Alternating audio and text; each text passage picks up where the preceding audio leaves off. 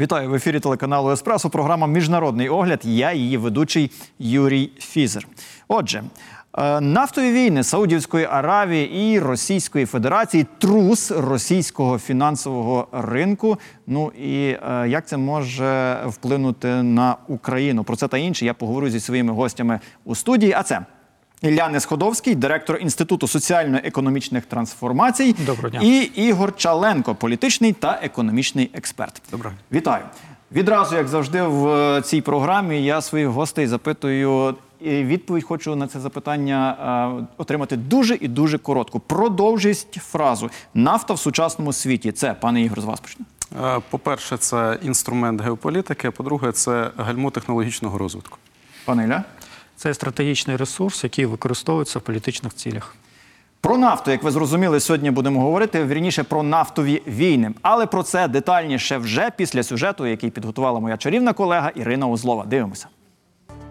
Грандіозне падіння на 30% за один день. Такий стрімкий обвал цін на нафту, як 9 березня, світ і бачити забув з часів першої війни в Перській затоці у 1991-му.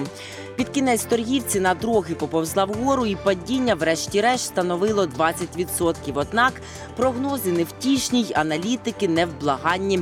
У наступному кварталі ціни можуть стати найнижчими за 20 років, адже сумний тренд спостерігається уже далеко не перший місяць.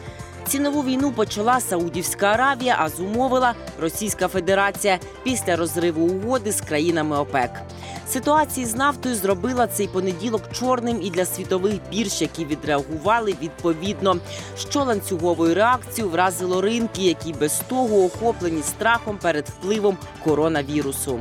Ситуація переростає в економічну кризу і водночас кризу в охороні здоров'я. Я думаю, економічна активність у Сполучених Штатах суттєво знижується насамперед через коронавірус. І саме на тлі коронавірусу відбувається розкол в ОПЕК+. В країнах, де стався спалах, будуть проблеми з попитом. Якщо паніка продовжиться, вірусна інфекція у поєднанні з фінансовою інфекцією матиме серйозні наслідки. Деніел Єргін, американський економіст, лауреат Пулітцерівської премії. Причин та вимірів нинішньої кризи кілька. Один з них глобальні зміни на світовому енергетичному ринку. Сланцева революція та активний розвиток альтернативних зелених джерел енергетики спричинили падіння цін на нафту. Її пропозиція у світі нині перевищує попит. Фахівці припускають відмову Кремля зменшити видобуток можна пояснити спробою зробити американську сланцеву нафту нерентабельною і витіснити США з нафтового ринку, а заодно й загострити бюджетні проблеми другого найважливішого конкурента Саудівської Аравії. Другий вимір глобальна економічна криза, каталізатором якої став чорний лебідь коронавірус. Звісно, падіння світових цін на нафту пов'язане з коронавірусом, але тут є й політична складова. Росіяни хотіли покарати американських виробників сланцевої нафти у відповідь на санкції Сполучених Штатів проти північного потоку 2 та Венесуели. Але чи все вони прорахували? Американські компанії постраждають, але видобуток сланцю виявився надзвичайно стійким із економічної точки зору. Цілком вірогідно, що це рішення матиме негативні наслідки для Росії і сприятиме подальшому просуванню цілей Сполучених Штатів Америки. Рендольф Белл, директор глобального енергетичного центру Атлантичної ради Вашингтон, США. Економіка Росії після десятиліть заклинань про необхідність злізти з нафтової голки залишилася сировинною. Більш того, як нещодавно зізнався Росстат, сировинна залежність російської економіки в останні роки навіть посилилася. І ось в такій ситуації ми отримуємо обвал цін на нафту. Це буде дуже важка криза. Дуже вона почалася, і не треба плекати жодних ілюзій, що пронесе. Ігор Ніколаєв, російський економіст, професор Вищої школи економіки, Москва. Велика політика є третім і, вочевидь, найважливішим виміром нафтової кризи. Економічні негаразди підкріплені і політичною нестабільністю між великими світовими гравцями. Цьогоріч має відбутися одна з найголовніших політичних подій року вибори очільника Білого Дому. Можливо, саме непевністю, яка насувається, і можна пояснити останні дії Путіна щодо цементування своєї довічної влади і розхитування ситуації в світі. Ну що ж, починаємо. Перед тим як перейдемо до обговорення, я хочу нашим глядачам нагадати, що у 2016 році країни-члени ОПЕК і їхні партнери зібралися і уклали угоду, яка мала би буцім зупинити та й зупинила таке зупинити падіння цін на нафту через те, що на ринок зайшло зайшла сланцева нафта зі Сполучених Штатів Америка. Е, Ціни обвалилися до 40 доларів за барель нафти. Потім вони зросли до 70, буцім все було добре. В п'ятницю, минулу п'ятницю, ці ж таки представники країн-членів ОПЕК зібралися для того, щоб продовжити цю угоду 2016 року і е, ухвалити додаткове обмеження у півтора мільйони барелів на добу, які на даний момент, коли е, світом ходить коронавірус, який обрушує е, фондові ринки, щоб цих півтора мільйони дола- е, барелів е, на добу певний час не добувати. Росія буцім спочатку погодилася, потім вони погодилися продовжувати угоду, але не уклали додаткове обмеження на півтора мільйони барелів. Ну і буцім в покарання на такі дії Росії, от і сталося те, що сталося. Саудівська Аравія е, вирішила продавати нафту за рекордно низькими цінами, за цінами, які можна було спостерігати ще у 91-му році. Тепер запитання до вас. Дозвольте мені, допоможіть мені і нашим глядачам розібратися ось в чому. Е, Отже, якщо взяти оце все, що я розказував, країни, члени ОПЕК е, спочатку не хотіли для того, щоб е, знизилася ціна на нафту, і для того вони хотіли ввести оце додаткове обмеження. Заборона. Видобувати там півтора мільйони барелів на добу на певний час. Росія відмовилася, Ну, не хотіла.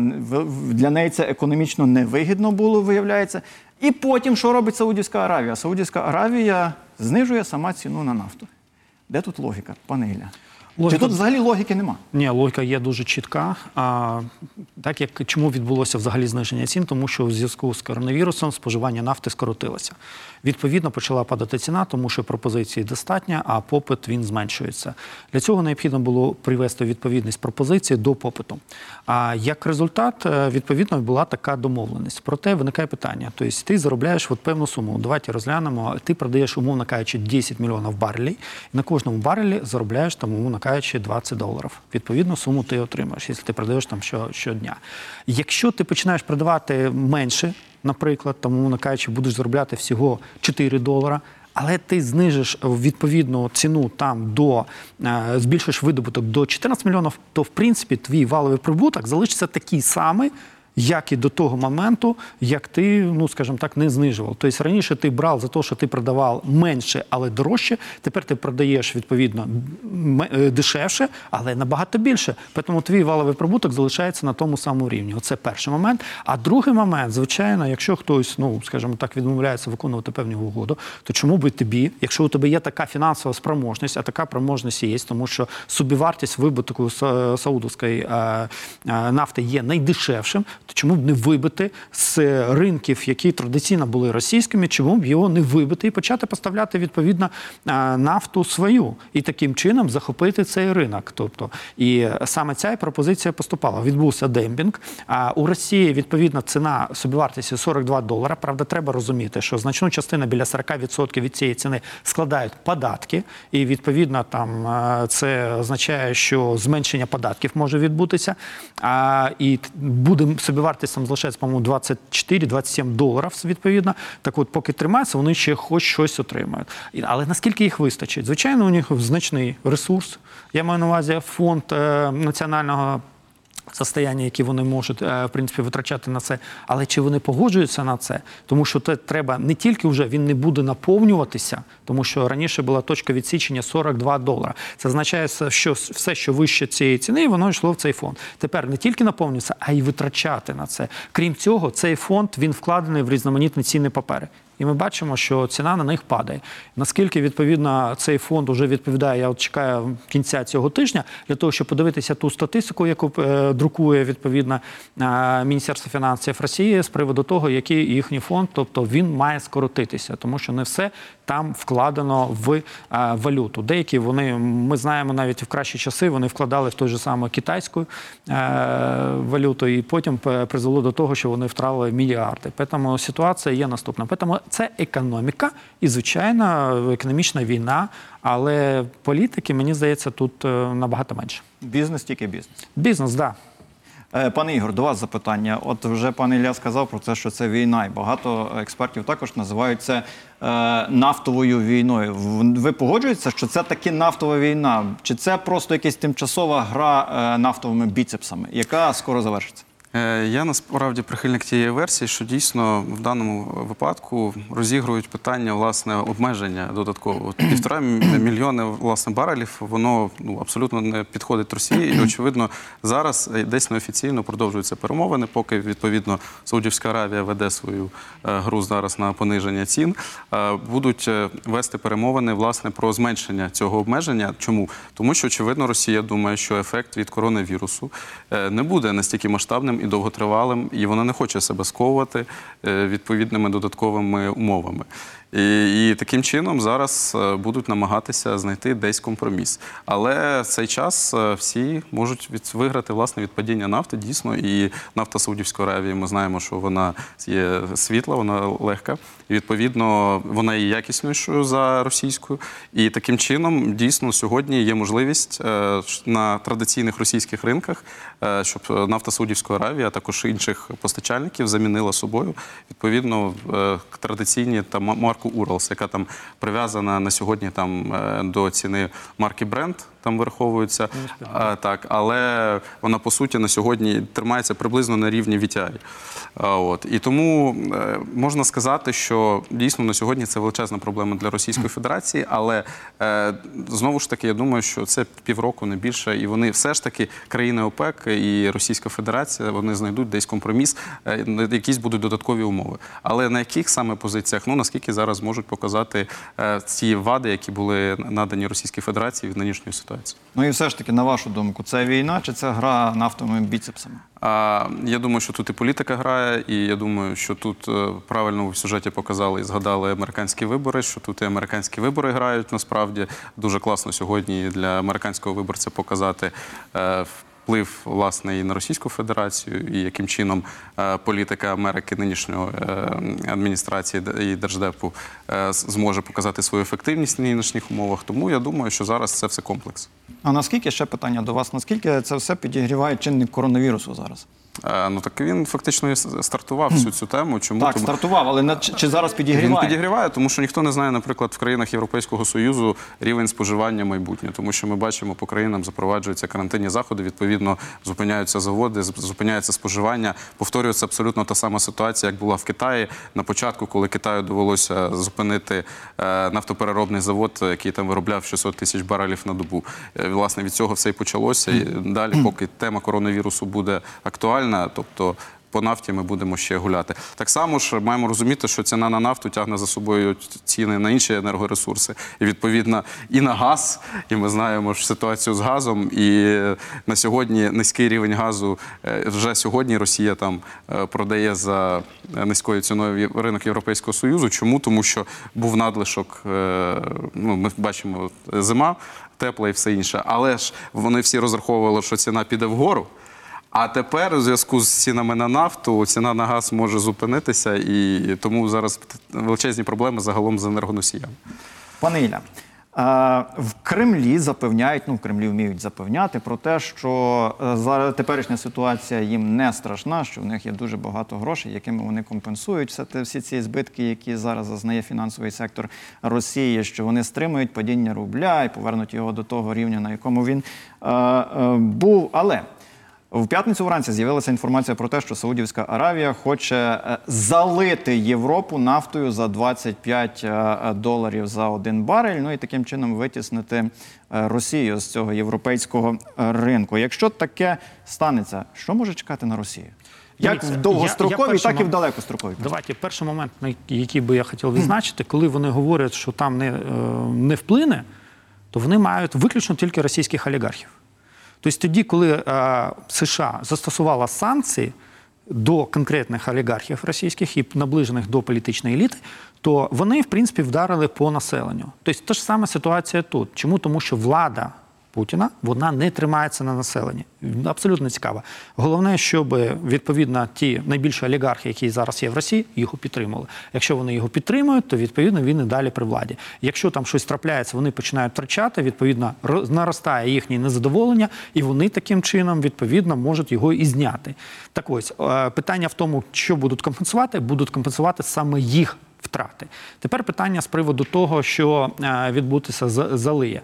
Да, буде постійний відповідний цей меседж. По-перше, я не зовсім згоден, тому що вже півтора мільйона це вже, ну скажімо так, е, недостатнє скорочення. Для того, щоб хоч трохи підняти ціни, то тут вже треба на 3 мільйона барелів а, опускати. А це означає те, що я сказав на початку: або ти робиш на об'ємі, або ти робиш на націнці. Отже, тобі виникає питання, що ти маєш відмовитися від прибутку. А для чого? Якщо ти можеш фактично довести до банкрутства окремі країни, я до речі говорю не лише тільки про Росію, так само Венесуела, вона зараз буде просто в плачевному стані, тому що у них там важка нафта, і як результат видобуток з неї бензину є стане невигідним, тому що дуже висока собівартість. Так і інші країни, які мають дуже дорогий видобуток, або, наприклад, ті, які видобувають безпосередньо з морського шельфу, він дорожче набагато ніж видобуток на е, сухопутних відповідно е, місцях. Е, Отже, таким чином це призведе до того, що вибиваючи такі компанії, які збанкрутують. Це дасть можливість потім захопити більший ринок. Тому я не думаю, що це на півроку. Я думаю, що це мінімум як на рік. А наслідки, звичайно, будуть є будуть наступними, якщо ми будемо говорити для Росії. Подивимося просто історію. Історія полягає в тому, що радянський союз він розвалився після того, як в 1985-86 роках так само відбулася нафтова криза, суттєве знищення, зменшення доходів радянського бюджету. Ті, хто говорять про те, що у них не було стільки ресурсів, вони постійно приводять приклад 91-го року. Але ні на 91-й рік, на 85-й рік у них було достатньо ресурсів. Але війни, які вела на той момент радянська система, є абсолютно неефективність, відповідно, санкції, які були застосовані після вторгнення в Афганістан.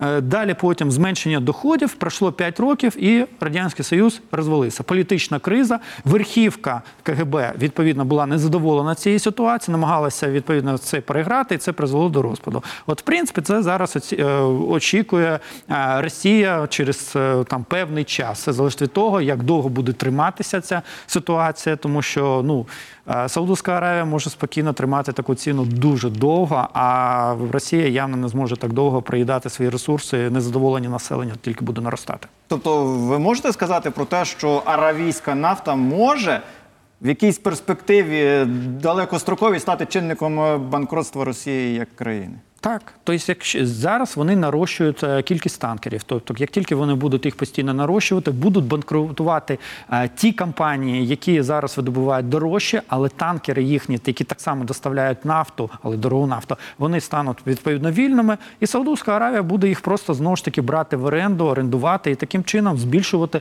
поставки як в Азію, так і безпосередньо в Європу. А це традиційні ринки, особливо європейський ринок, традиційний ринок Росії. Це означає, що їхній бюджет ну просто провалиться. Дякую. Ну що ж, у нас е, е, на прямому зв'язку по скайпу зараз з нами е, інвестиційний банкір е, Сергій Фурса. Його ж я і е, запитаю одну річ, яка мене дуже е, цікавить. Е, пане Сергію, вітаю вас. Добрий день. Е, Скажіть, будь ласка, ми тут обговорюємо, як ви розумієте, нафтові війни між Саудівською Аравією і Російською Федерацією. Скажіть мені, будь ласка, е, у цих нафтових війнах в якій ситуації перебуває Україна? Вона заручниця, пасивний спостерігач чи, можливо, навіть в певному роді вигодонабувач? Ой, дивіться, насправді в нафтова війна це ж частина тієї історії, яка зараз відбувається. Я б не був, до речі, так оптимістичний щодо Росії. Її економіка набагато більш ефективна, ніж економіка Радянського Союзу. Тому я не вірю в те, що Росія збанкрутує через ці війни, бо більше вони воюють скоріше з американськими виробниками. Але ситуація ж е, нафтова війна лише частина всієї історії. А частина це така, що зараз на фоні коронавірусу це спровокувало найбільший обвал за 11 років на фондових біржах, і ми де-факто переходимо стадію фінансової кризи, глобальної фінансової кризи, що призведе найближчим часом до рецесії світової економіки. А це велика велика проблема для всіх країн світу, і в першу чергу для України, такої країни, яка власне дуже чутлива до будь-якої турбулентності на зовнішніх ринках. І нафта тут відіграє ну вже маленьку маленьку роль, бо сукупність усіх проблем, сукупність усіх питань, які зараз виникають, вони в 100 разів більше ніж питання нафти. Е, Дякую, пане Сергію. Ще одне до вас запитання. Е, Як реагуватимуть світові фондові ринки, якщо ціна на нафту впаде до 25 доларів за барель, так як е, це грозиться зробити Саудівська Аравія? Ну, дивіться, фондові ринки зараз живуть вже своїм життям. Падіння нафти на 30%, що вже сталося, так призвело до такого шоку, що реально все перейшло в стан кризи. Тому, ну звісно, ринки не будуть радіти, якщо ще там ціна впаде. Але це вже елемент, який не, не те, щоб вплине загально. Да? Бо зараз всі зрозуміли, що все. Е, Добрі часи на світових ринках закінчилися. Ми переходимо к часам кризи. І те, що ми бачили ну, в понеділок, чорний понеділок, в четвер було найбільше падіння фондових індексів Америки за з 1987 року. Ну тобто, я навіть боюсь порахувати, скільки це років. Тому загалом там вже картина така, що нафта просто може трошки додати, але не суттєво вплинути. Все зараз дуже погано. Дякую, пане Сергію. Е, Я нагадаю, що в нас на прямому зв'язку був інвестиційний банкір Сергій Фурсан. Ну а ми е, переходимо до далі, продовжуємо обговорювати е, наші нафтові е, війни. Е, що ж, питання до моїх гостей зараз е, таке: чи є ризики того, що Москва спробує в даній ситуації якось е, вдатися до гібридного, е, гібридного захисту? Е, Пане е, е, Ігор, з вас Я думаю, що може насправді, тому що е, очевидно, що ми бачимо. Е, Принципи кореляцію цін на нафту, наприклад, коли починається знову таки якийсь конфлікт, е, то Росія може десь спровокувати ескалацію, і Чи може, чи, чи може це бути Україна? Та, ну, це може бути різні точки насправді, в тому числі Україна. Це питання виключно залежить від е, представників Кремлі. Просто я кажу про те, що дійсно військові конфлікти вони не просто збільшують власне градус е, міжнародної політики, але відповідно, коли активізується е, е, там широкомасштабна кампанія, відповідно, це є споживання, ми розуміємо, е, нафтопродуктів. Тому очевидно, що якраз знову ж таки підвищуються е, ціни. Але в принципі на сьогодні дійсно я думаю, що можливо так само якась додаткова гра на біржах Російської Федерації. Тут може початися е, питання. Питання так само. Ми маємо розуміти, що от. Ті недонадходження, які зараз будуть в бюджеті Російської Федерації, вони будуть використані російською владою просто для того, щоб знову ж таки замотивувати власне населення і показати, що весь світ проти Російської Федерації, оцей ізоляцизм, в якому вони перебувають там останні там два, два десятиріччя, він буде просто подальшому посилюватися. Тому будь-які фантастичні кроки Російської Федерації, направлені на стабілізацію ситуації, будуть прекрасно сприйняті власне місцевим населенням, тому що вони вже до цього підготовлені. Е, Дякую, пане Ілля. До вас запитання про Сполучені Штати Америки. А в цій війні е, Вашингтон на чийому боці? Чи вони ведуть свою якусь е, гру власну особисту? Вони ведуть свою гру. В принципі, зв'язки з Саудовською Аравією достатньо тісні. Я думаю, що в цьому контексті певне, скажімо так, домовленості мають місце. Те, що їхні компанії, які видобувають сланцеву нафту, у них доволі такі. Скажімо так, е, хитра система фінансування, то сказати, що вони там будуть доведені до банкротства, то це да, у них будуть збитки, але може бути державна допомога, державна підтримка, а інші підходи для того, щоб вони не збанкрутували, тому що зазвичай Америка так робить по відношенню до своїх компаній. При тому, що вони не настільки залежні від е, видобутку нафту абсолютно. Тобто для них більше важливо для того, щоб не впали от їхні індекси е, з приводу виробництва іншої продукції, висока. Е, високолі- високотехнологічної. Тобто отут дійсно є певна проблема, тому що якщо впаде, наприклад, споживання автомобілів, це буде негативна е, ситуація і так далі. Тому вони виключно лише тільки для своїх інтересів. З приводу те, що це негативно вплине для Росії, то це ми бачимо, яка була ситуація свого часу по північному потоку. 2 вони відстоювали і будуть відстоювати постійно, виключно лише тільки свої інтереси, і в цій ситуації так також. Сильно по ним це ну я не думаю, що вдарить. Те, що фондовий ринок зараз впав, то всі очікували вже тривалий час, що буде е, якась е, фінансово-економічна криза, яка якраз зніме той перегрів економіки, тому що у нас було найбільше, найдовше, точніше, зростання е, індексів е, в США протягом доволі таки тривалого періоду. Тому всі це очікували. Да, відбулося певний поштовх до того, щоб це сталося, але це сталося, і певним чином ну люди були готові. Звичайно, хтось втратить, але в цілому США завжди виходила з цієї ситуації достатньо міцною. І що найцікавіше, до речі, якраз американські біржі найшвидше відіграли цю ситуацію. Ну, після різкого падіння якраз вони показали найбільшу міцність, що не, говорячи про азіатські країни там і всю іншу ситуацію. Ну і зрозуміло, Російська Федерація зараз на більш плачевному стані. І останнє запитання за браком часу до вас обох відповідь по півхвилини. А які можуть бути ризики для України в даній ситуації, якщо вони взагалі є, пане Ігор, з вас почну. Е, Ризик короткостроковий виключно в тому, що місцеві бюджети можуть не дорахувати з акцизу на паливо, тому що ціни впа- відповідно впадуть. Питання, якщо девальвація зможе компенсувати, відповідно, якщо у нас на стелах ціни не зміняться, тоді все нормально. Тоді місцеві бюджети будуть окей. А насправді, якщо е, е, курс гривні до долара буде 26, то дійсно можуть бути певні проблеми. Пане Ну, а, по-перше, я думаю, що все ж таки відбудеться девальвація, що покриє ті втрати, які відбуваються на зовнішніх ринках. Е, З приводу видобутку нафти у нас е, всередині а в Україні, то вона також достатньо дешева. Хоч і да, в принципі, це неприємна ситуація. Проте я думаю, уряду треба розглянути питання щодо зниження для компаній, які видобувають нафти, е, розмір ренти для того, щоб вони якраз звичайно для цього треба підійти, ну скажімо, обґрунтовано розрахувати ситуацію про те, щоб вони залишилися на плаву і відповідно продовжували видобувати нафту. Хоч у нас, звичайно, це не такий відсоток, як в Росії, проте він також є, і втрачати його, я думаю, це не потрібно. А проте у нас більше будуть інші, в принципі, негативні фактори впливати, тому що деякі галузі вони отримують су- суттєвий удар. Це авіаперевезення, це туристична галузь, це а, ресторанно-готельний бізнес. Тобто треба продумувати те, щоб у нас от по цим секторам економіки були менші втрати. Дякую. Ну що ж, на цьому мусимо ставити крапку. Е, Говорили сьогодні про нафтові війни між Саудівською Аравією і Росією, і про те, які наслідки це може мати для світової України. Ну і вже в кінці поговорили про те, як це може відгукнутися і на Україні. Зі мною в студії сьогодні були Ігор Чаленко, політичний та економічний експерт, і Ілля Несходовський, директор інституту соціально-економічних трансформацій. Дякую вам. Як завжди, наприкінці програми хочу нагадати усім вам про те, що наступні сім днів минуть дуже швидко. А це означає, що наступної суботи в звичний час ми зустрічаємося з вами в ефірі телеканалу Еспресо в програмі Міжнародний огляд зі мною Юрієм Фізером та моєю чарівною колегою Іриною Узловою. Будуть нові гості, будуть нові теми, але буде як завжди цікаво. До зустрічі.